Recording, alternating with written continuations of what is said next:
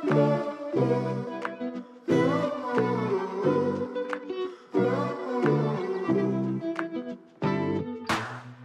and welcome to Have You Got Your Shit Together with me, Caitlin O'Ryan, the podcast that celebrates not having your shit together.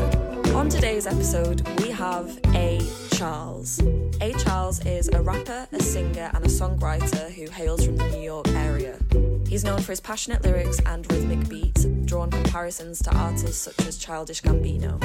I met A. Charles a few years ago at an open mic night I did in New York called Inspired Word, hosted by Mike Geffner, and he blew me away. Not only is he super talented, but he's also lovely, and it was so gorgeous to get to chat to him over Zoom. I can't wait for you to meet him. Here's A. Charles. Actually typically record in Philadelphia. Okay. I, um, Yeah, there's this engineer I've been working with for probably close to like a decade now. oh, um, wow. Yeah, so it's one of those situations I'm trying to teach myself like audio engineering and trying to be more self-sufficient. It's so much, it's just- isn't It's so much and it's something that would take me 3 hours would take him like 15 minutes. it? So I'm like until I get to that learning curve, um yeah, we'll still Yeah. have that working relationship. Plus, I don't know, they, he like adds things I wouldn't think about. We'll be in the middle of a session and like ideas are flowing and like it's Yeah, kind of collaborative too. So That's cool. um yeah. Yeah. That's like a whole other side of like Um, being an artist now is like being able to edit your own shit and like reels and everything like that. I am overwhelmed. I hate it. I hate it so I'm trying You're to lean into it. it more. You're so good at it. You know what? Okay. Looks can be deceiving, right? I took I took this year, This I'm like, I'm not gonna Instagram shoot versus reality moment. Exactly. Totally Instagram versus reality. I'm like, I'm not gonna pay any more videographers just this year. I want to like teach it to myself so that I can understand the intricacies and like do something if I need to do. But it is not a muscle that I have. Like Mm, I don't enjoy video production. yeah. Um, but I don't know. I'm trying to teach myself a new skill every year. So it's like, you know, New a decade from now, I'll just be this Exactly. I'll just be this Renaissance man that's like, oh yes, of course. Let me uh handle this photo shoot while I'm just you know editing the audio. And so Yeah. we'll we'll see if I have patience for that. Oh my god, amazing. Well, this is kind of wild to be doing this over Zoom when we have actually met each other in person in New York. But I'm very glad that you've joined us here. Thank you for having me. On a scale of shit to together, how are you feeling today? Hmm. Um, so on that scale, I'm assuming shit is probably a zero, and together is is maybe a ten if we're on a scale of one to. Um, so I'd say like I'd say seven. I'd say a firm seven. That's yeah. quite good. Yeah. Why is that? Why are you feeling at a seven? You know what? I feel really full. I actually just spent the past week in Hawaii. So that was just like a really good, it was so relaxing and it just was so recharging. And I very rarely shut off. So it was nice to do that for an entire week. So that brought me very close to together. But then you come back to reality and it's like, okay, there's so much I have to do. Oh like gosh. vacation's over. So that knocked me down a couple pegs. Mhm. And I would never say this, but for like a split second, you're always like, man, did I stay like a day or two too long? Should I have come back Yeah, earlier? Yeah. Um, so that's what the that's what the seven is for because You're just like a in lot to relaxation mode. catch up on. Yes. yeah. How was. Hawaii? Had you been before? So I'd never been, and I went with my fiance. Uh-huh. Um, it was funny because we planned this before I proposed. So we're going to Hawaii, and everyone's like, "Oh, is this your like honeymoon?" I'm like, "No, we're not even married yet. It's not a honeymoon. We're just going to Hawaii." Yeah. and um, we had mixed feelings. So I don't know if you heard, but they had like a, a terrible wildfire that took out like Yeah, one of the islands out there in Maui. So we were like, should we go there? We didn't want to be the kind of people that are taking space at a hotel where they're trying to Right. actually have people that are displaced and everything like that. Um, but I actually have a friend that lives in Hawaii, and he was like, "No, you don't understand. Like you're staying on an island that's so far removed from what happened. Right. Plus, a lot of the places that were there." A lot of the money that they were earning during this time, they're like putting it to relief efforts. So they actually are Mm. encouraging tourism. So we felt better about it in that sense. And felt like I was in a screensaver for a week. Oh like it's it's so it doesn't even make sense how Is it beautiful like it is. it's unreal? There was one breakfast we just looked out and we were like what is what is going on like the weather's been like this for the past three or four days Oh my um have you ever seen the movie uh forgetting sarah marshall with jason Segel? Yes. yeah so we stayed at the resort that they shot that movie at No so way. it was yes it was incredible like some of the some of the older staff members were like oh jason was so great he gave each of us like a $300 check at the end of shooting because of everything we had to deal with so i was like okay i like when Yeah. people look up to like live up to their you know persona so it was it was cool but yeah it was a great trip Oh my god, that's so amazing. Okay, so on that then, what does having your shit together mean to you? Ooh, um, having my shit together. This is like one of those situations where you you use the definition in the response. but I feel like yeah, but it means having your shit together. Yeah, right. But I feel like it's not worrying about the small shit, you know? Yeah, yeah. Like there's I don't know, there's certain things that should consume your thoughts. Like if Mm, you have a, a relative that is terminally ill, or if you have this decision that you have to make and it could change the trajectory of your career, like that is something that you should really pay a lot of attention to. yeah. But for instance, me talking about like my to-do list that I have to catch up on or emails overflowing or like worrying about how much traffic is going to be somewhere you're going, like all that little shit that just builds anxiety. yeah. Um, I feel like if you can remove that from your life, those are usually the people who I feel are the most well adjusted and like have their shit together, if that makes yeah, yeah. sense. Yeah, like on top of things. kind of. Exactly. It's one or the other, right? It's either Mhm. very on top of things or just not sweating anything. Or like chill, chill as hell. yes, Yeah. exactly, exactly. Mhm. Um, yeah, that would be I don't know, for me that's having your shit together. Where do you feel like you're at in your life in terms of that at the moment? Um like this could be a cop out answer as well, but I feel like right now is the most I've ever had my shit together. I think so. And it's it's not just because I stayed at like the lavish resort where they shot Forgetting Sarah Marshall. Like that has nothing that has nothing to do with it at all. It's just I don't want for things as much as I used to. Like there's still a lot I want to accomplish, and I still feel like there's a lot I haven't done, yeah, and I still am very goal oriented. yeah. but I don't want for like a lot of materialistic things Mm. or certain types of relationships or friendships or whatever the case may be. Like I feel very grounded. So That's amazing. um, in my 34th year, I think like I made it. kind of have my shit together. wow. yeah. Wow. Okay, so to do a little backstory moment. um, Okay. so we met like two years ago in New York. A year ago. yes. A year yeah. ago. Yeah. Um, at uh, at Parkside. Yeah. Yeah, yeah. So it was an open mic that we were Yep. both at. And I remember just thinking that you were amazing.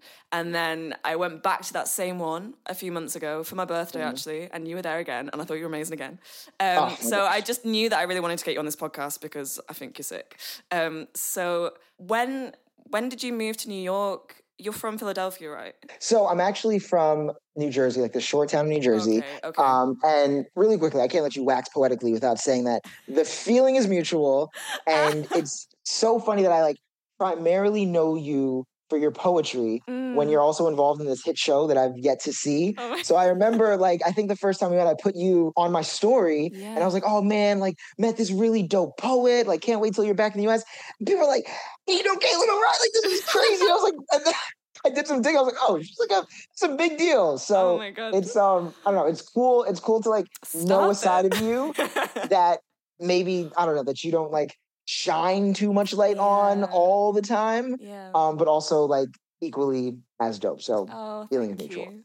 um, you are welcome. But yeah, uh, where I'm from. So Yeah. I was born in Brooklyn, and then when I turned a year old, my mom just really wanted to move to the suburbs. She didn't want to raise a family in the city. So there's like this shore area in New Jersey called the Jersey Shore, like a ton of beaches and Oh, yeah, everything. yeah. It's a very I've like heard of the TV show. area. Yes. Okay. So, yes, to put it in context, I probably lived a good 15, 20 minutes from like where all the shenanigans of the Jersey Shore were going Amazing. on back in the day. Um, and yeah, that's where I grew up. And then when did you start pursuing music? Ooh, that's a it's a very loaded question, right? Because it's like uh. I've it's always the like when did you start pursuing something versus when did you start taking it seriously, kind Okay. of. yeah. Um, so I always knew I wanted to do music since I was five. Wow. But I come from a very academic family. Okay. where music and the pursuit of arts isn't necessarily um, encouraged or Mhm. championed. So it wasn't until I was maybe like 27, 28 years Oh old. wow. Um, I just had a conversation with my parents. I was like, listen, I'm going to move closer to the city. I'm going to start taking a more active role in trying to make this thing, you know, real. Yeah. And even if that never happens or never happens the way I want it to happen in my mind, I'm like, I can't forgive myself if I don't do this thing. yeah. Um, so it's only been for about the past like five, six No years. way. Um, and out of that five or six years, it's probably only been like two or three years that I've actually like, yeah, you know, pursued it at the clip that I should have. So Yeah. a late start, but that's kind of uh yeah, that's how it So what were you doing in the interim? Oh, just so much I'm nonsense. literally just Caitlin. using this So podcast as a way to get to know you better. nonsense. you know what? Exactly. Yeah. That you won't even like ask the normal questions. Know, we'll just just- have a Tell me yeah, you. just- more. exactly. free form, free form interview. Um, I was honestly just a lot of pussyfooting and a lot of Uh-huh. stuff that I was doing because I felt like it's what people wanted me to do. Yeah. yeah. So um, I've always loved basketball. I've always loved music. So I like play basketball throughout grade school and middle school and high school. Um, I don't know the terms you guys have, like secondary school or whatever the case may be, yeah, but yeah, yeah. yeah, from like five to 17, doing the athletic stuff. Mhm. And then when I got to high school around the age of 13, 14 years old, like I joined show choir, I joined a jazz choir, like I was doing these kind of things. Yeah. When I went to college, I um I did some musical theater and like I did a couple plays. So I always kind of dipped my toe. Dabbled. Yes, i always I always dabbled a little bit, but I never did it to the extent I should have. And I remember I was Mm. 21 and um I like brought my friends into a room. I was like, "Hey guys, I know you all know me as like a singer, but I'm actually thinking about like maybe trying to rap. So just let me know what you think about this." And it's something I'd been practicing and rehearsing all summer Uh-huh. and I'd written three songs at that point, and one of them was was truly trash, like horrible. it was just garbage. Like I did not go three for three, but the other two objectively were really good, especially on the curve of like my first batch of songs. Um, so then naturally, I just then didn't pursue it for like another decade. yeah. Um, yeah. Uh, and then um, I I took like I I thought I wanted to be a dentist, so I went to this like med prep program. oh my god. And then I was like, oh, I want to be a lawyer. So I took the LSAT, which is like the test you have to take in the Yeah, yeah, States to be a lawyer. And I was just doing things to appease other people, knowing Yeah, all along, I was like, none of this would make me happy. So a lot of wasted time. That's I've, wild. I've lived some life, but a lot of wasted yeah, time. yeah, yeah. That is wild. Um, Yeah. Okay. Before the podcast, we asked you to think of an object that makes you feel like you've got your shit together. You did? Why? What is that? Okay, so this Mhm. is um this is gonna seem very type A. Okay. I'm not I'm not this psychotic, but this right here, can't tell if you can see it. There we go, a little Wow, close shot yeah, yeah, there. So that is a 100 day goal tracker, Okay. right? I've never seen So I'm gonna I'm gonna before. break it down a little bit, like gonna break down why this makes sense. Okay, so I feel like I've always struggled with consistency. So from the outside looking in, people are like, "Oh no, like Charles is such a hard worker, and you know Mm. I can tell that he really grinds and everything." But whenever I was upset with maybe where I was at a certain point in my life, whether it be um, like with my music career or maybe my fitness progress or my diet or like my financial health, I'm like, "Oh my god, I've been at this thing for six months. Like I should be so much further along." It's like okay, but within that past six months, like how many days were you actually working towards Wow. that goal? Yeah. You know what I mean? So the good thing about this is that every day, like I'll have my objective for the day, like I'll have my plan for the day. Okay. And before I lay my head at night, if I feel like I hit the certain marks, like did I go to the gym when I said I was going to go to the gym? Did I like actually set time to write when I said I was going to do this or that? Or like, did I not spend money stupidly when I said I wouldn't have? I got a nice little X, a nice little dash. And when I don't, I get a circle. So the reason I feel like I need to see it again. Okay. Wow. So Okay. there's two circles. So you're doing quite well. So it's listen, we're only 16 days in, right? Okay. But the reason why the reason why I feel like that is a representative representation of me having my shit together is because two bad days out of 16, That like so good. we're on a we're on a good little track there. And then I don't know, I'm just hoping that I'm a very visual person. So if I see that, it's like, okay, this is actually motivation for maybe me to like continue on and like stay accountable. And if I feel like I'm slipping, I can like see where I Yeah, slipped. yeah. So That's so good. I want to steal that because I think I'm kind of similar in terms of like having ambition, but I will easily get distracted. And if I don't hold myself I think this is like a self employment thing, right? Like, if, Right. You, if you're in charge of like making your own dreams come true, like it's so easy to fall off the wagon with doing it. But that makes it look so manageable. I really want to do it. people who are self-employed and successful by like what any whatever bar Yeah. of success is for them i always give them so much credit because it's Oh like no gosh. one is telling you Yeah. to do anything like you just have to have that like self-motivation and you have to just limit all the distractions like i always complain about my nine to five but I understand why people fall into that trap because it's like, all right, there's so much structure, and like you have to be here at a certain Yeah, time, and someone's on top of you. That is so good. So, what do you have like a a list of things every day for you to earn your strike? to turn my turn my stars, my gold stars. So it's not Yeah, it's necessarily giving, like it's giving I'm- primary school. exactly. Yes, yes. I've actually hired a teacher to come in and give me. No, it's um. So it's more. I always think about looking at things in the micro and the macro, right? Like Mhm. this is very micro in terms of like, Okay. okay, each day we're doing something, but then in the general sense, it's more macro. So for the most Yeah, part, like the four pillars of this accountability track yeah, thing is my diet, like Great. eating clean when I say I'm going to eat clean, hmm um, working out when I say I'm going to work out, working on music when I say I'm going to work on music, Yeah, yeah. and like my financial well-being and like you know like hitting those like investing when I say I'm going to invest and Mm. Yeah, saving when I say I'm going to save and just not spending stupidly. Mhm. So each day looks different because obviously like every day isn't the same. But I know when I fall off the wagon. You know, like one of the um one of the circles I was gonna go perform somewhere. It was a showcase and it was very optional, but I just the time came and I just didn't want to do it. So I just reached out to the person. I was like, "Hey, do you guys have like enough acts?" And they're like, "Yeah, you're fine. Like, we'll get you the next time." And I was like, "I should have gone. Like, I should have gone. There's no reason for me to not have gone." That was a circle day. It's hard though, isn't it? Because it does take energy to put yourself in a situation where like you've got to perform. And I always feel like once I've done it, I always feel so much better for having done it and I'll have had a really great night and met great people. But sometimes Yeah. it's like you have to drive yourself to do that, especially if you've not got like an agent or whatever, you know? Oh my goodness, it is so true, and especially on the open mic grind. Like it is, um, you know, you're going into a space Mm. where you don't know what you're gonna get. You don't know what kind of acts are gonna be there. You don't know if people are even gonna be receptive to what it is that you do. Yeah. You know, so sometimes you get the sense where it's like, you know what, I'll just wait till I have my own show, and like I know people are there for me, and like I know they're there to Oh see God, me, and I don't have to worry about that. But when you're on the grind, you can't have like those airs about you. You know what I mean? Um, and also, anytime I haven't wanted to go perform and I've gone, I'm always happy afterwards. It's like always better. It's always better. always the case. Do you do a lot of like performing at home, or is that something that you only do when you're? I only do it in New York. In the- yeah, I'm Anyway, gonna no, no, say- no. Um, yeah, like so I started doing spoken word a year ago at the beginning of last year. And basically I, I was just like writing these things at home on my own. And then I was like, I want to kind of challenge myself. And what I did was in January, like each week I'd just find a different open mic to go to. Right. Right. But it was similar, like, you know, I'd go to, like, I, I think it was my second open mic that I went to, and everyone was playing an instrument, and it was like a music open Mm. mic. And then I was like, oh my God, I've completely misread this. And then I got right, up in this, like, really rowdy pub and did, like, my little poems.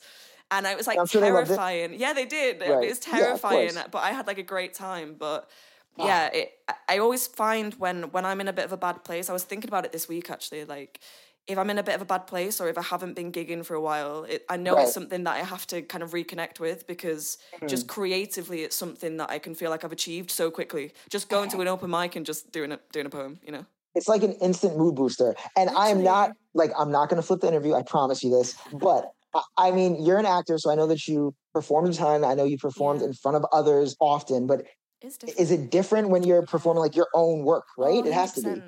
I think, yeah. So like at, at drama school, obviously you're you're doing scripts and stuff, and you're used to Mm-hmm. performing as like someone else. Um, but I actually left drama school with quite low confidence, um, just because it was quite a brutal process. But what I Mm-hmm. Okay. f- have found really healing is like writing my own stuff and like getting up in front of people and doing it. And obviously, like at first, it was fucking terrifying because you don't know whether people are going to connect Right, or right. find your joke funny or anything like that. But Yeah. once it started to get better, I've I've found it like really healing in terms of like my acting as well now because it's Mm. just you have to be so vulnerable in front of people. So it Yeah. helps, and I, I guess it's like the most naked form, other than being like a stand-up comic, which I just absolutely fills me with fucking dread. I That's do the not know hardest how art people do form that. in the world. Literally, respect to anyone who who can do that. Um, but other than that, it's like a very naked thing to just stand up and like it's just you and your words, isn't it? Mm. Right. So it's been a really good thing for me as an actor as well. I think. Mm, that's awesome. Yeah. Um, yeah, nobody wants to hear the same joke twice. Stand up Oh comedy is the God. hardest thing to do. It, it has the shortest shelf life. Like, if I have a song that's a hit, I could perform that until I'm 80. And everyone's like, we want the hit. We want the hit. Stand up comedy, so it's like, we heard that your last special. It, oh my God. That is so true. It's so Oh. black and white. You're either funny or you're not. And obviously, there's like a grey area in there, but like if you're bad, you're Yeah, bad, and yeah. you're gonna die, and it's awful. No, absolutely not. That is like my idea of hell. Is like.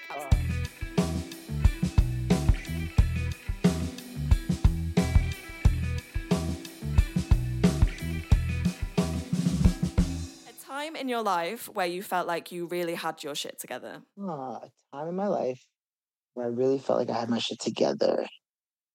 Did I answer that yet? What did I say now? Right? You kind of did, but we can go back to it. This is the official question of it. The official question. Okay. So yes, Now. right now is my when I feel that I have my shit most together. Um, Can't stop yeah. going on about it. I'm just so happy. Life is so great.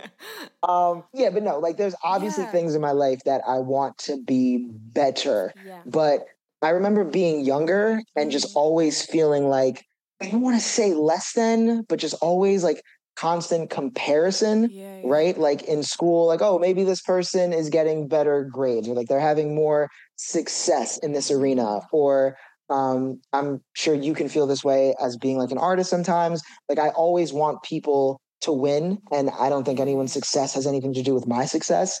But sometimes you see other people's success and it's like, all right, like I'm happy for them, but I Do feel I like I'm to do in a it? Yes.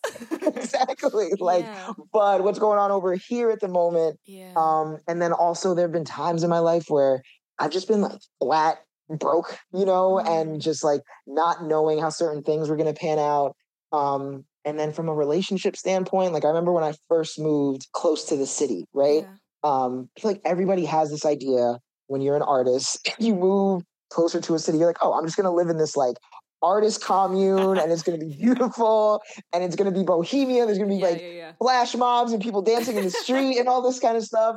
And then the first open mic I went to, like I didn't speak to anyone for three hours and I was just like on my own and I couldn't even perform because I didn't even know how like the list worked. And it was just terrible. It was miserable. Mm. And um I'm just like really happy with a lot of the relationships I have and I want more.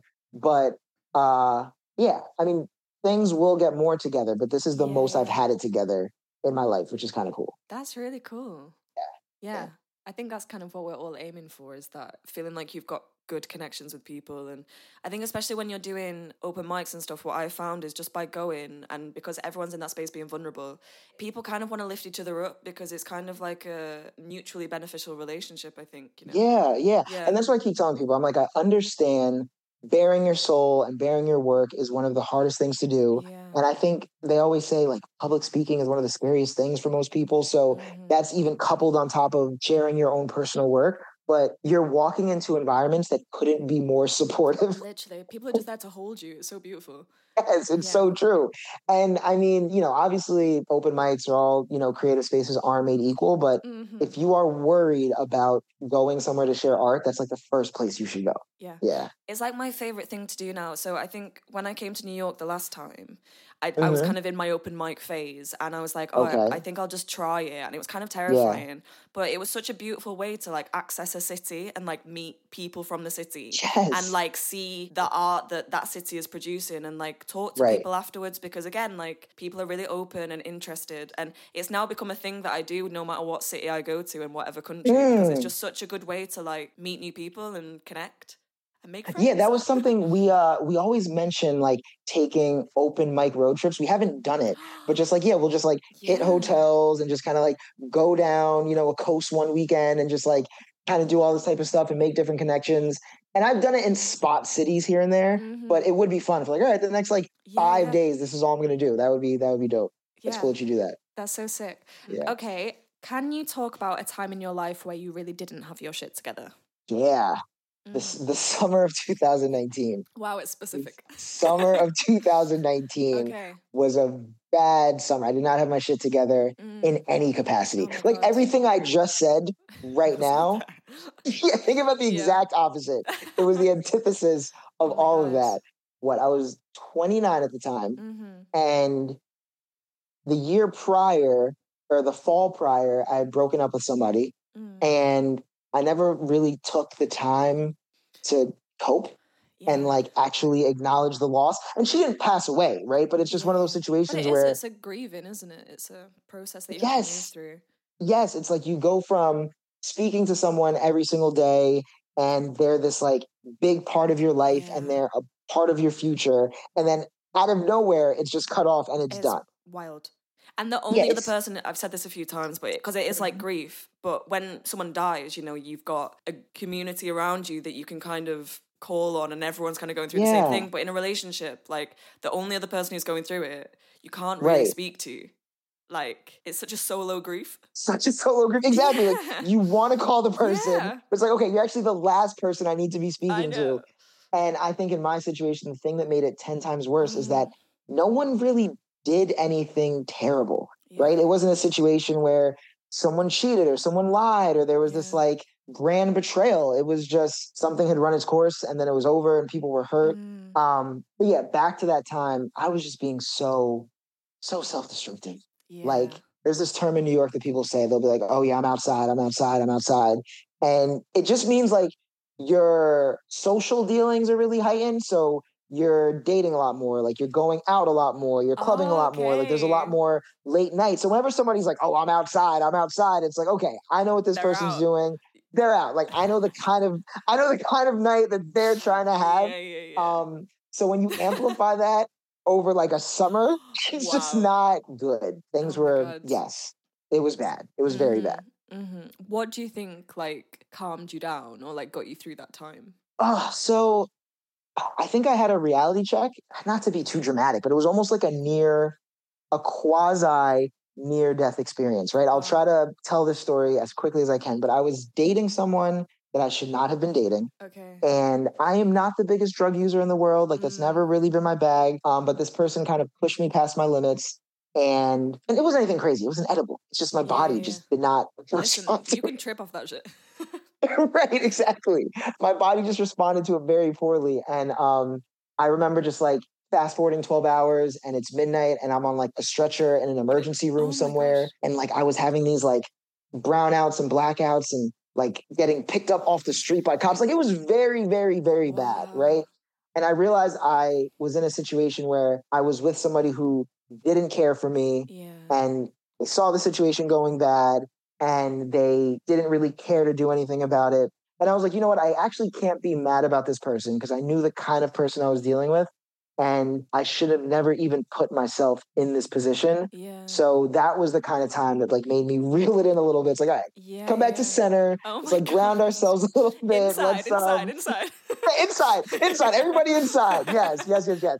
It was an outside summer. It was a very Oh inside fall. It was very inside fall.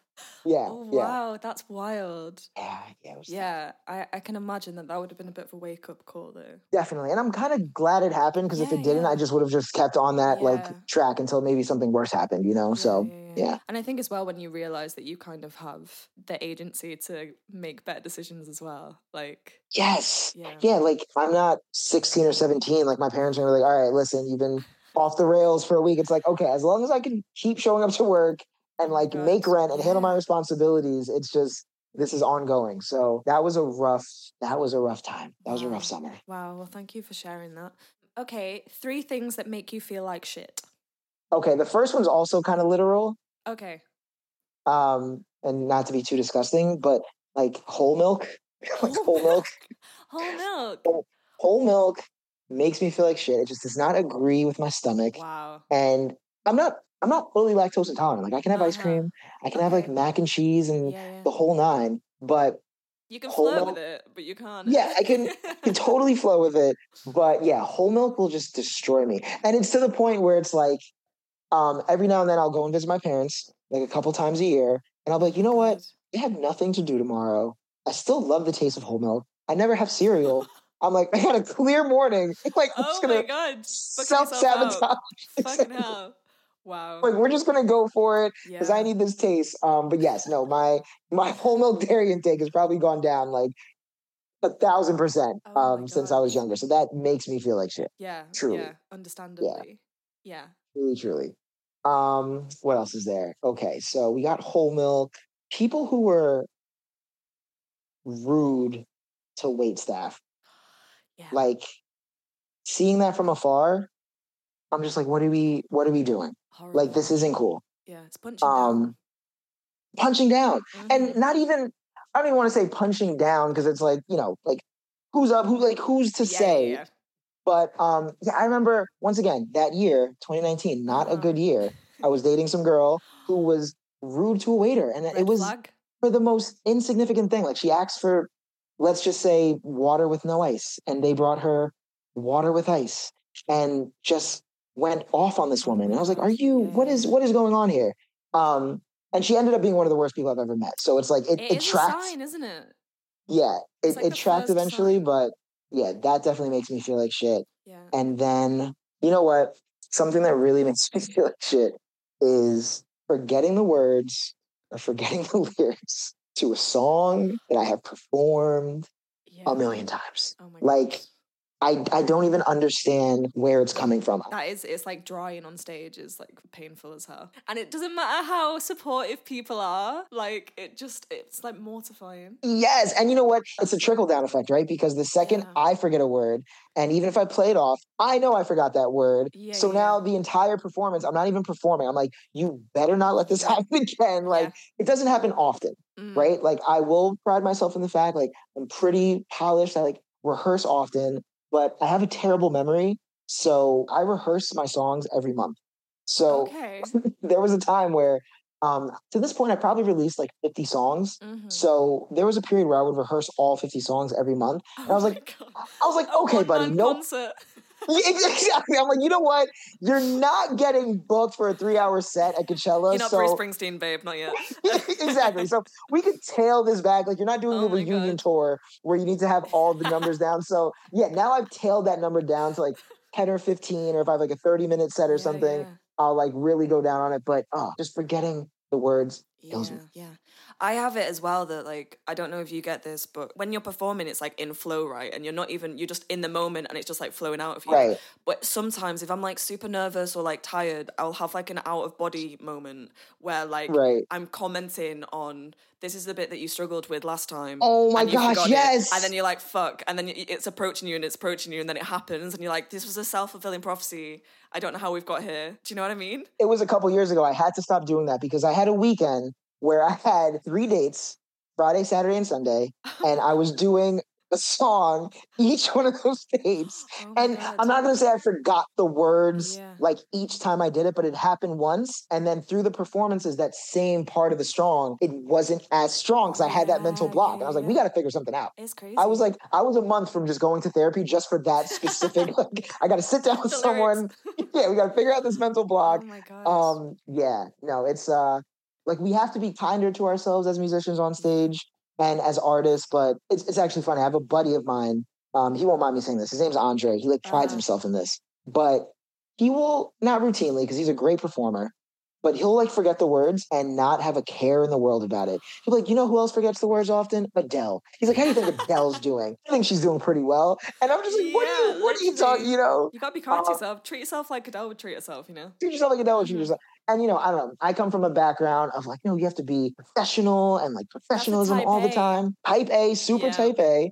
And he always tells me, he's like, think about it. He goes, if somebody forgets the word during a set, can you still tell whether or not that person was talented or whether or not that mm. song was good or whether or not there's like merit in their performance? I'm like, yes. So that's always his standpoint. He's like, my mm. talent will shine through. I like that. To be fair, I remember when I saw you in July and didn't like the music stopped working like halfway through. Yes. And it yes, was yes, sick. yes. And everyone was just like vibing and it was like it was great. It was like a little acapella Right. moment. Yeah, yeah. That, Yeah. see, and it makes are it special. cool. Sometimes when things go wrong, it makes it kind of cooler. technical difficulties are always cool. I think my thing is, right, like I didn't get mad at the sound guy afterwards. I wasn't like, oh my God, yeah, yeah. how could you do this? I think I'm too hard on myself. So whenever the mistake is on my end, yeah, yeah. then I just treat myself like the unwanted Yeah, that's so stepchild. and I'm true. like, what is going on? Yeah, you need to treat yourself like the sound engineer. It's fine too. It's exactly true. I saw I see the I saw the smirk. I saw the smirk, Ant. you guys are great. Hey, Ant. Hey, You do a great job in editing this podcast, might I say. If people like the podcast, what do they need to do? like it. What else? Follow it on social media. And then what? They could share it with every single person they know. Thanks, Ant. You can go back to your corner now. Bye. Okay, three things that make you feel like the shit. Um, the shit. Three things that make me feel like the shit. Um, writing music Yeah. makes me feel like the shit, but not just writing a song. So a lot of times people will ask me about the song making progress. It's like yeah. uh, the process. It's always like, uh, do the lyrics come first, or Um, you know, do you hear the music first? Yeah, and yeah. a lot of the times it's very scientific, right? Like I might have lyrics in my notes app for Mm, a couple weeks or a couple months on end, and then I will strategically find a piece of instrumentation that like goes with it, yeah. and I like Frankenstein this song. Mhm. And a lot of good stuff has come from that, but it just feels very formulaic. like manufactured. Exactly. Yeah. The times I feel like the shit is when none of that is available. I just hear something, I instantly have an emotion to it. Wow. And it's like within 20, 30 minutes, it's just like this thing comes out of it. Yeah, And yeah, you're literally creating something out of nothing, right? Like you are just, there's this thing and it wasn't there before. And now it's here. Mm. and you love it. I remember Michael Jackson told a story, like him and Prince always had a beef. Or maybe Quincy Jones told a story, but they had this beef that a lot of people didn't know about. Oh. But um, there's like rumors that Prince tried to run Michael Jackson over with his car one time. Like Oh it gets God. it gets very deep. Like a lot of stuff happened. But um, they were in the studio one time and they were working on this song, and I guess it was getting late. So Quincy was like, "Listen, Michael, it's not going to happen tonight. We have the bones for a really good song. We'll get back to it tomorrow." And Michael was like, "If we don't finish the song tonight, God will give the song to Prince." And it's just like No. I kind of No. believe in that Yeah, yeah. divine intervention sometimes of like wherever it comes from. Sometimes it's just an energy and this thing falls in your Yeah, lap. yeah, And it's like, okay, we need to look at this right now because we don't know if it's going to escape us. Like if That's we don't. that's reminded me of a conversation that I had with a friend who told me that so genius, like Mhm. I am absolutely going to butcher this and get it all wrong, but essentially, I think it maybe came from the Greeks, and it was like oh, a genius, and it was like you weren't a genius, you had a genius that was like this thing that came to you in a moment and it would like help you create this mm. amazing like work of art. But then once it was done with you it would like hop off to someone else. And it was kind of like oh, whether you were open to this thing or not. So for example this song coming to michael jackson was like his little genius meeting him I love that. yeah, how good is that? So it's like it makes it better as well. Oh wait, I've Anna has just actually looked up. It's Roman religion. I don't believe half of this. Yeah, I, I just make up facts. I the, the bare bones are there, but the actual Okay. The last one was uh, apples have more caffeine than coffee. which was wrong. I got that wrong. Oh, Apples wait, do okay, not I'm have sorry. caffeine. You said apples have more caffeine than It's just something you threw out the same day. amount. but it, it was wrong. But this is right. So it's a Roman thing, and it's the genius. Um, and it's this thing that comes down to someone, like a guardian angel, it says. Um, and it will like visit someone. Because sometimes, right, and I don't want to blow my own trumpet, but sometimes I'll write something and I'll be like, I don't know where the fuck that came from. And like, that's cool that that just came out of me. But like, Yes. I can't remember deciding to write it. Do you know what I mean? And that's the thing, like maybe that's what makes us feel like the shit in those moments. I mean, obviously we train to a certain amount to be able to receive that gift. But like you said, you were open to it Yeah. and like you let it flow through you. And it's just, But I oh, think it's that quite- is- that is dope. it's cute because it's like it kind of takes the pressure off because if you're like getting writer's block or something and you're like oh my god i'm shit i'm shit i'm shit it's like no the genius just isn't with you at this moment it's with someone else you've got to share it Uh, That used to be that one of my biggest fears. I was like, you know what? What about if one day, like all my wildest dreams come true, like I make it to this position that I really want to be in, and then I just lose it. And then it's just all gone. And like I lost the sauce. And I feel like a lot of performers and people who write mm. deal with that. But it's like, you second said, album just- syndrome right yeah, second album syndrome. but you just can't like, you just can't force it. no Can't force it. yeah Genius. I'm gonna start using that. Yeah, I'm gonna, you know what's, you know what's gonna happen when I use it like the first 10 times, I'm gonna bring up this conversation. I'm like, oh my God, I was talking to Caitlin, she had this thing about the genius, and then Ant looked it up, and then it, it comes from like Roman, like, and then after the 10th time, I'll then just like adopt it as something that I say, and not that. So if Oh you my ever hear me say it again in a further time, I promise you, I just forgot where I originally okay heard it. It's, okay the crediting no, is here we have it on record exactly. You can always Okay. pull this up. Yeah. two more things that make you feel like this shit Uh, two more things. Two more things. Um, I don't know. I wouldn't consider myself like a fashionista, but I Mhm. do occasionally like to dress well. Like I like You're to think I have a nice now. sense of style. green Thank green you. number yeah Thank you much. Yeah, like the you know little monochromatic green thing going on here.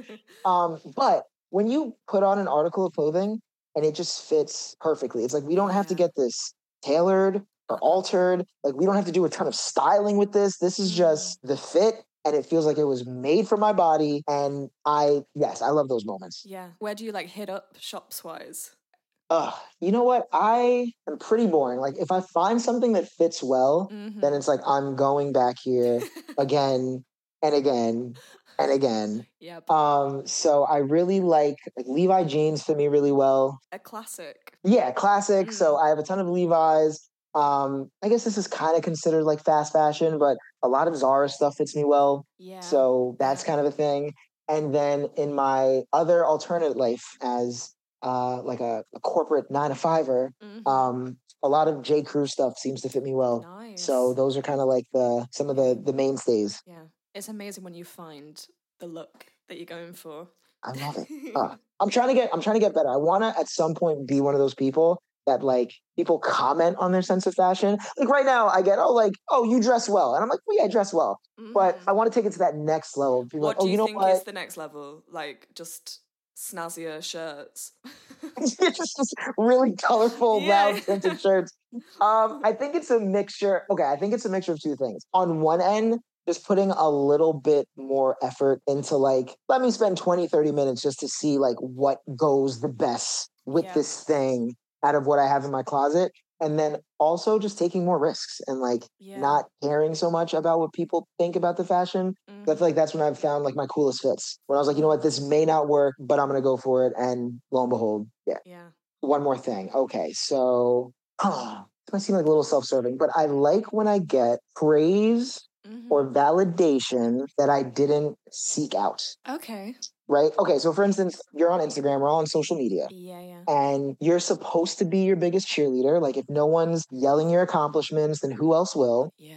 when someone posts something, it's like, I've done this incredible thing, or I've gotten this incredible opportunity. You know, you're going to get a bunch of comments about, like, oh my God, that was so great. I Yeah. can't wait. You're amazing. You're great. Uh-huh. And it feels great, but it's almost to some extent like you sought it out in a way, Yeah. Yeah. Yeah. you know? So whenever I get those kind of moments where maybe it's like I haven't posted for a couple months or I'm not in the midst of a cycle where I'm actually releasing any music and I get a text or a DM and an email and it's like, you know what? This really meant a lot to me and this thing that you put out into the world affected me this way Yeah. and I'm not broadcasting it. Nobody knows about the conversation except for me and that person. Yeah. Like those moments make me feel like the shit because it's just so organic. Yeah, that's amazing. It's reminded me of um, I was up at Edinburgh Fringe Festival doing a play Okay. recently, and um, this girl came up. To, I was in an Indian restaurant, and Mhm. um, I was waiting for my food, and this girl came up to me, and she was like, "Are you Caitlin O'Ryan?" And we were in Edinburgh, so I was like, "Okay, maybe." And she was American, I think. Right. Um, and she was like, and I, and yeah, so I was kind of like, well, you know, this is Outlander territory, like maybe it's for that. I don't I don't get Mhm. recognized often. And she was like, I just want to say that like I've been listening to your podcast and it's amazing. And oh, I was literally like, that meant more to me than anything else because this is something that me and Ant have like created for ourselves Yes. with nothing else. And like, you know, it just felt that felt so special. You know, I think exactly what you're saying really when it's not because Yeah. you know I'll, I'll post a reel on Instagram of, of the podcast and people are like it's great blah blah blah but it means different Right, when right. you've not gone out and looked for it you know and especially in a situation like you just mentioned, you're Yeah. actually assuming like or anticipating what you thought she was going to say. You're like, oh my gosh, must be a fan of the show. Like, here we go Yeah, again. And then it was like your creation that she brought up, and it's Mm. just, oh, that is that's dope. Yeah, it was funny because I just released an episode that day, and I think she'd been listening to that one on the journey to Edinburgh. Okay. And she said that she'd like listened to all of them, and then she came to see the play that I was in the next day. It was really, really lovely. Oh, that's awesome. Um, so cool! It's so cool. oh, well, she has good taste. So, Yeah. and uh, great taste in podcasts. yeah. Um, okay. Something that makes you lose your shit in a positive and a negative way. Mm, going to a really good concert. I feel like this. Feel like I'm being so music centric. It's just like the thing I love the most. I think that's even for people who aren't musicians. Going to a concert, there's something about being in that environment when it Right. like, pops off. hmm Oh, there's like so many elements to it, right? So first, Yeah. I'm just seeing somebody do what they love, and in a lot of cases, like Yeah. what they devoted their life to, Yeah. and then I am then looking at it. I'm like, oh my god, this is this is real. Like this is something Mhm. that could potentially happen. You're looking around at the crowd and everything like that. Yeah. So it's twofold. Like I'm enjoying it from an entertainment perspective, Mm. and then I'm enjoying it from just like uh, a hopeful perspective of like my career to hopefully be in a capacity like that. Um, and then like I'll always like quasi feel like shit afterwards because I'll now have no voice. I'll be like Yeah. on a high after the concert, and, like but also probably like really two hours. jealous. Yeah.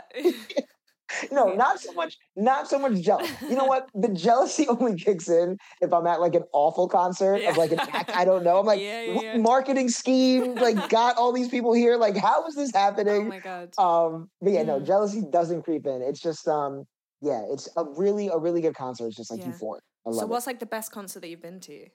Can you think of one? it. Mm. Okay, there. Okay, there's two that are tied for two. So I'm Mm.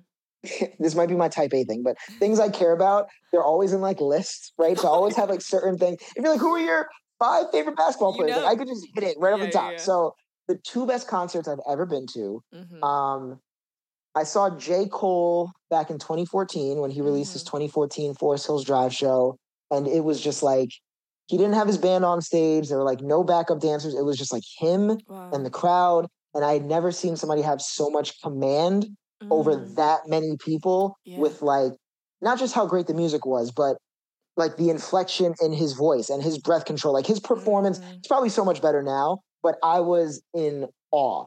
Yeah. And rap, a lot of times rap concerts have a bad rap for no pun intended, um, uh, for just being like low quality in terms of like the Mm. audio or the performance or like people not really caring. But that show was phenomenal. wow. Um, and then uh, maybe around that same time, I saw Haim. Uh, I don't know if you're love Haim. love yeah, Haim. Yeah, yeah, love So Haim. I saw them like before they really blew up. There's this venue in New York called Terminal Five. Mm. Um, definitely fits over a thousand people, but it's smaller compared to like the arenas. And they just kicked. Wow. ass, and like you could see the chemistry that they had, just being sisters, and like it was it was amazing. Like I so love. cool. I've probably seen them five times since. Like anytime they come into town, I'm like I'm going to see Haim. I just love those yeah, girls. They are great. Yeah. yeah. How about you? Any like good shows recently or concerts or? I saw um, Kendrick Lamar in Primavera, and that was like Hello. insane. Literally, kind of what you were just saying. It was just him on stage with some like um, Yeah. with his dancers, but like, oh my god, it was it was unreal. was this um, recent? Yeah, this was June. June. Is Primavera a venue or a festival? It's in. It's a festival in Spain. Okay. Yeah. Oh my gosh, talk about like a great like backdrop to see Kendrick Oh Lamar my too. God, like, oh, we're in. Spain. This is Yeah. But watching that, I was just like his command over like language and like an audience and a crowd was just wild. Um, he's a gem.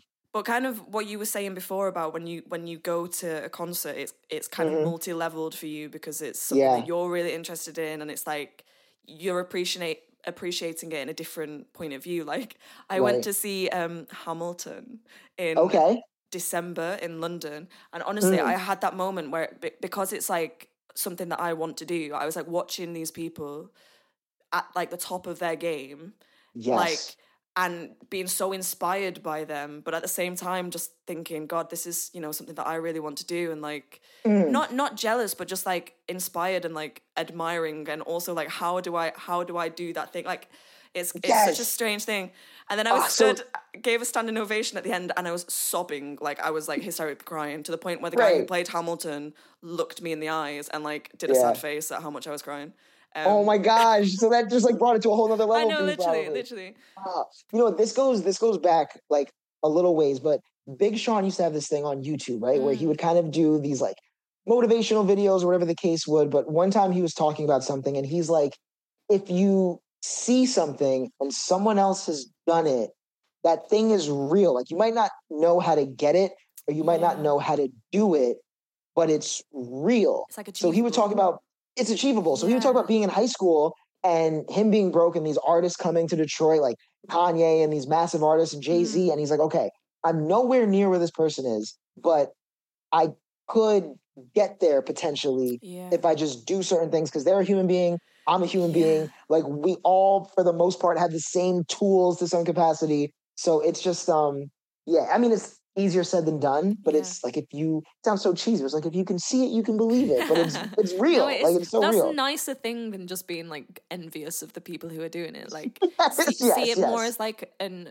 approval of the fact that it is achievable. You know? Right. That's probably the most draining thing about the artist community is that Mm. being around people that maybe aren't as successful as they want to be at this stage, they'll just always try to poke holes in anyone's success. It's like, oh, yeah. well, this person's dad is this person, or this person had this amount of money, or they had this Mm. opportunity. I'm like, when it comes down to it, we all have privilege in some capacity, Yeah. right? Like there's artists who have made it that had three kids and like had to work a gig and I I don't Mhm. have children so I have so much more free time. It's like you can find not saying that, you know, having kids is like a terrible thing, but you can always find your own privilege Yeah, yeah, yeah. in anything. So it's like just find what your privilege is and try to lean into Mm. it and like figure it out instead of wasting so much energy just breaking somebody else's success down. Yeah, know. for sure, for sure. Um, okay, something that makes you lose your shit in a negative way. Hmm. All right. Lose your shit's probably like too strong of a word, Mhm. but something that makes me very, very sad is when um when you grow apart from someone who you were once really close with, Mm, and it's just like a gradual thing, right? yeah. And then one day you look up, and that's probably the part that makes you lose your shit. It's like we used to be so close and nothing happened. It's just we used to talk every Yeah. day, and then once a week, and then once a month, and then on holidays, and then a couple times a year. And then when you do speak, that magic is just gone. So, like, yeah. whether it's like families or loved ones, and almost exclusively in situations where no one's done anything wrong, it's like, okay, how do we fix this? Yeah. But there's nothing to fix because you probably just grew apart as Yeah. people.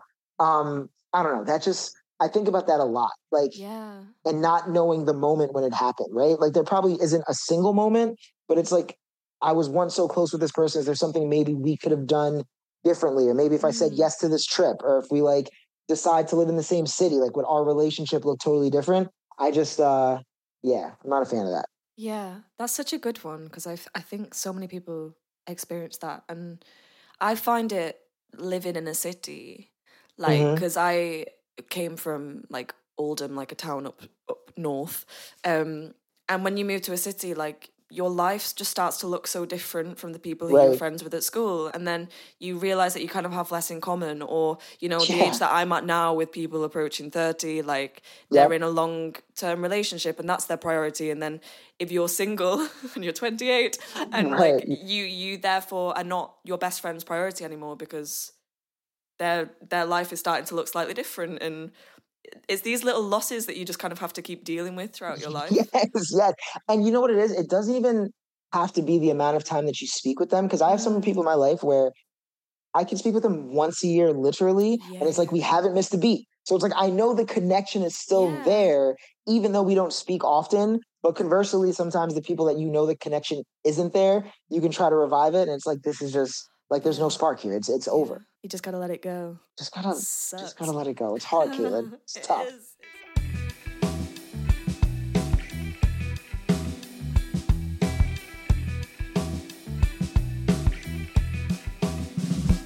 A moment that you found some shit out about yourself. Hmm. Um. Oh, this is going way back. So, Mm-hmm. uh, when I was 22, I was just a young young pup. yeah. in college.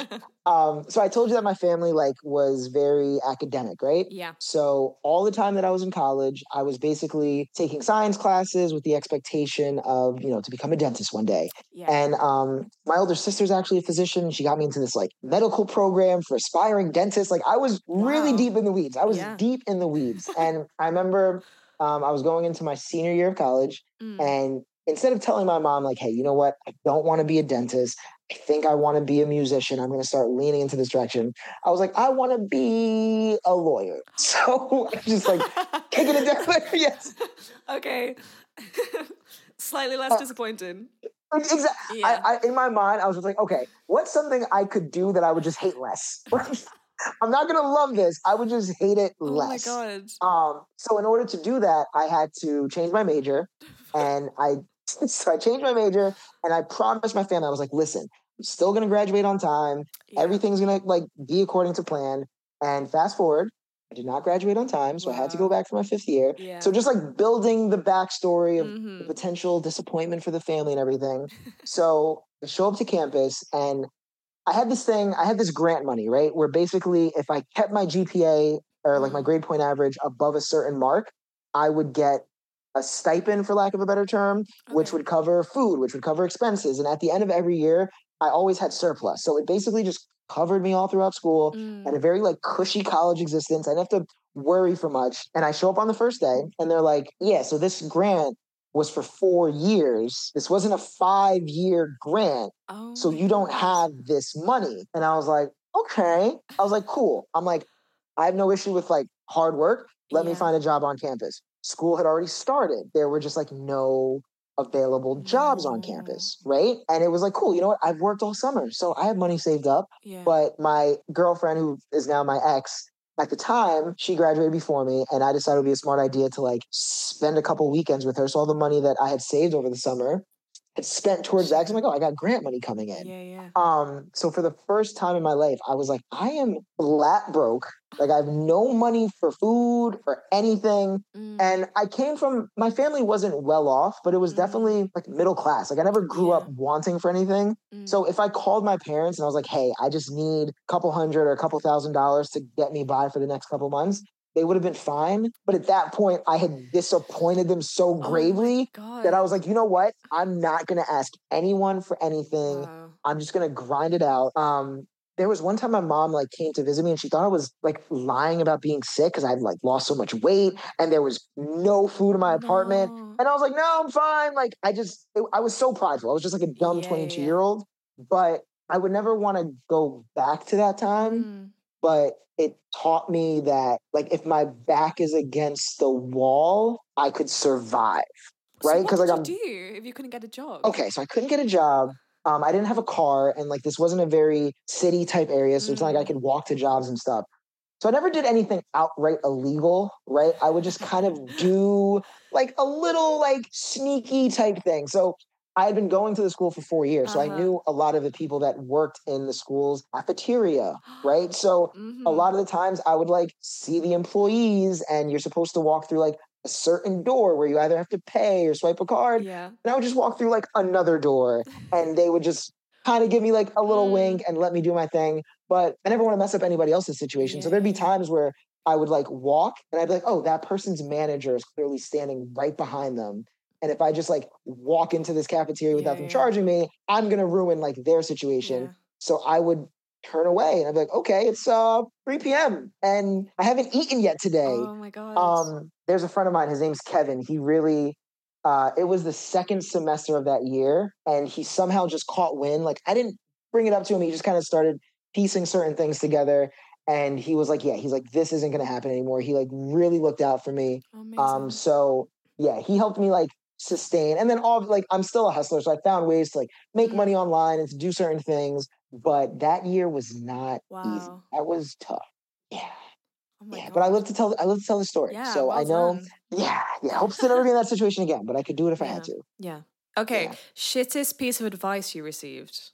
Kind of like the play it safe or Mm. like do something that's secure kind of advice because I it sounds corny, but like we only live once. Yeah. YOLO. So you should do YOLO. So you should do exactly what it is that you want to do, right? And yeah. I don't know, like I understand where my parents are coming from. So I was born in Mm. Brooklyn, but Mhm. my parents are actually from Haiti. So they weren't born in the States. They came Mhm. to America when they were like 18, 19 years old. So it's like, all right, you don't speak the language and you don't have any connections in this new land. You're going to find the most secure jobs possible Mhm. to make sure that you can provide for your family, which they did. Yeah. So then you have kids, and it's like, what kind of advice am I going to give my children? Like, I'm not going to give them advice to chase your dreams when you don't have a safety net. It's like, yeah. do what you have to do To and like do something that's sustainable and just take Mm. it from there. Um, but the the reason why I think that is such shitty advice, right, is because guess what? If I like started doing music when I was five, right? I'm not saying I would have been Jay Z or Drake or like Taylor Swift or you know the biggest act in the world, but entrenching myself Yeah. in that world for so long, maybe I would have been great at audio engineering, right? And like Mhm. I own a studio and like yeah, I can do sessions for other artists. And maybe it's not the exact thing that I want to do, yeah. but I could still sustain a life in that world. Mm, So I don't know. I just um sometimes I feel like people think things are feast or famine, right? Like even in even in acting, right? Some people you know probably are wildly successful. yeah, yeah. And then you know some people who are play actors and they make a living doing that and they like Mm. love it and Yeah. they they're doing what it's they like love. minimum wage. is like there's such disparity between how much people earn in these careers. Yes, yes. Yeah. That's why I always think that the real thing that you should say if you're trying to come from a conservative standpoint is Mm. just live below your means. right? Like if you make thirty thousand dollars a year, don't have a fifty thousand dollar a year lifestyle. Like Yeah. as long as you live below your means, you can do what you want and not Mm. have to like trade it in for something that's more, I don't know, suitable or whatever the case yeah, is. Yeah, yeah, yeah. And compromise, basically. There's no compromiser. No, no. Yes. Okay, shit you wish you'd known sooner. I wish I knew life was a cumulative effect. Okay. Like, all right, so what I mean by that is there's been so many times where I haven't done something because I was worried about how long it was going to take, right? Mm, So when I was in my early 20s, I really wanted to learn how to play the piano and I wanted to learn how to play the guitar. I still do, still plan on doing it. mhm. Um, but I was like, you know what? I mean, that's something people start learning when they're like five or six years old. yeah. And by the time they're my age, they're so well versed in it. I'm like, it's just, it's just too late for me to do that. I don't have the time. But if I would have just practiced like once a week yeah. from that time period, by now I'd be proficient If in the guitar. it to your 100 goals, exactly, exactly, yes. For next year, that's on the list. That's on the list of the 100 goal tracker. Mhm. But it's just, um, I feel like that could be related to so many Oh things God, in yeah. life. right? Um, I think I said earlier. So my my older sister was a doctor, and I remember when she was doing it, people were like, "Oh my god!" So you have to go to school for four years, then you have to go to medical school for another four years, and then you have to go to like residency for another two to four years. Like that's so much time, and it's like yes, but if it's something you want to do, the time is gonna pass Yeah. anyway. Yeah. So it's like just do it, and over time it just like builds and it builds and it builds, and then you turn back and it's like, oh yeah, that just all added up Yeah. to where I'm at now. And I think when you think of goals like that and, and you put them in the distance, it feels like such a mountain to get there. But actually, like what you're saying is you're actually just doing a day at a time. And if you just focus on that, like even if it's becoming a doctor or like learning the piano, if you just take it a day at a time, you just will get better Of slowly. course. And once again, I never like, I don't know, I hate talking in cliches, but life is just really made up of simple truths, right? Like that really is all it is. It's like, yeah. take it a day. Like it's something we've heard a million times, Mhm. but this stupid little 100 day goal tracker thing is making me realize, like, oh, no, no, no. yeah. It really is just like a day at a time. And if you Mhm. screw up one day, like you don't screw up a life. But if you have a goal six months or a year in the future, you might feel like, oh my God, I messed up today. Like this thing that's so far off is now unattainable. It's like, it's not. Like you'll just pick back up tomorrow. Yeah, I love that. Okay, before the podcast, we asked you to think of a shit shot. That is a photo that might be on Instagram or in the media that to the outside eye looks like you have your shit together, but in Mhm. actuality, you did not. All right. So let me really quickly show you what the shit shot is. Mm-hmm. All right. So I don't know if you could see it. So It's you, but loads of it's you. me. Look at me. It's a lot of me. It's a lot of me. So do either of you use Spotify? yes. Okay, so you know how they have like the Spotify Wrapped. Like at the end of the year, it shows you everything that you listen to and how much you listen to them. So Yeah. when you are an artist on Spotify, it shows you your personal stats for the Uh-huh. year. So in 2019, I remember my goal was to have over 100,000 streams for my catalog and like do it organically. I'd never done that before. And that year, I had over 200,000 streams, Oh right? So I was just like, Yeah. really feeling myself. I posted it. It's kind of what we said earlier. Like I knew I was gonna get all the love, and everyone's like, "Oh my god, you did it!" This, that, and the 3rd Uh-huh. But I was reeling, and I was probably in like the worst place of my life. But Yeah. 2019 was like some good days, a lot of bad Yeah, days. yeah, So I already brought up the summer thing earlier, and like I Mm. was outside, Outside, way too much. Um, that year, my goal for the year was to release a song and a video Mm. every single month Oh, wow. right? So, and I didn't have a batch of songs. I got 12 songs ready to go. yeah. I was like, we're gonna get this going. I was like, you're gonna write a new song every single month oh my because God. if you want to work in this industry, you have to like have the muscle to write on demand. Um, and then I was like, all right, social media, people engage with video content a ton. So I'm like, you gotta have the video along with it. And I was just working at a breakneck speed. I was just like running myself into the oh ground. God. I was always tired. I was always broke because once again, I was outside just running around. I'm dating, I'm going out every night, I'm spending a ton of money. Um, I'm also like spending a ton of money on like production and different music stuff and just Mm, like there were months where I was like, how am I gonna make rent? I'm like, we'll figure it out later. Like we have to just wow. write Yeah, the yeah. song and get this done. Um, I mentioned that I hadn't totally coped with like the breakup that I had gone through. So I was just like kind of doing that to push the pain to the side. So Wow. from the outside looking in, I was like, damn, this kid said he was going to do something and he did it. Mm, And on paper, he had his most successful year to date.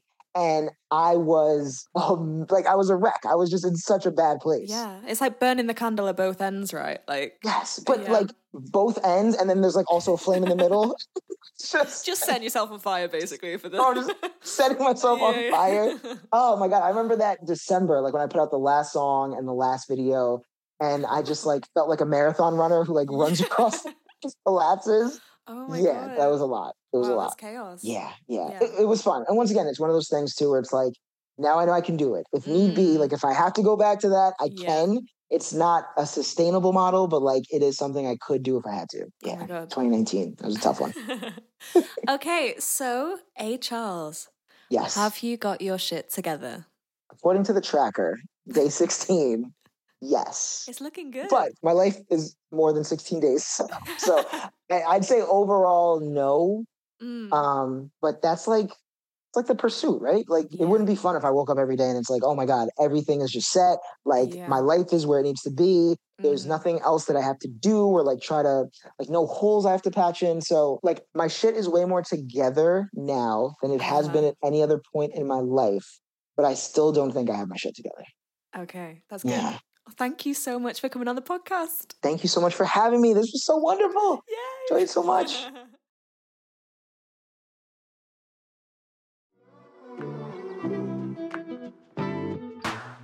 Thank you so much for listening to this episode of the podcast. This podcast is produced by Ant Hickman. The artwork is produced by Tim Saunders, and the photography is by Patch Bell. A massive thank you to Cassia for letting us use their song Slow. See you on the next episode of Have You Got Your Shit Together? Now and then I'm just a little bit low. I always try to lose my mind in a conversation with you.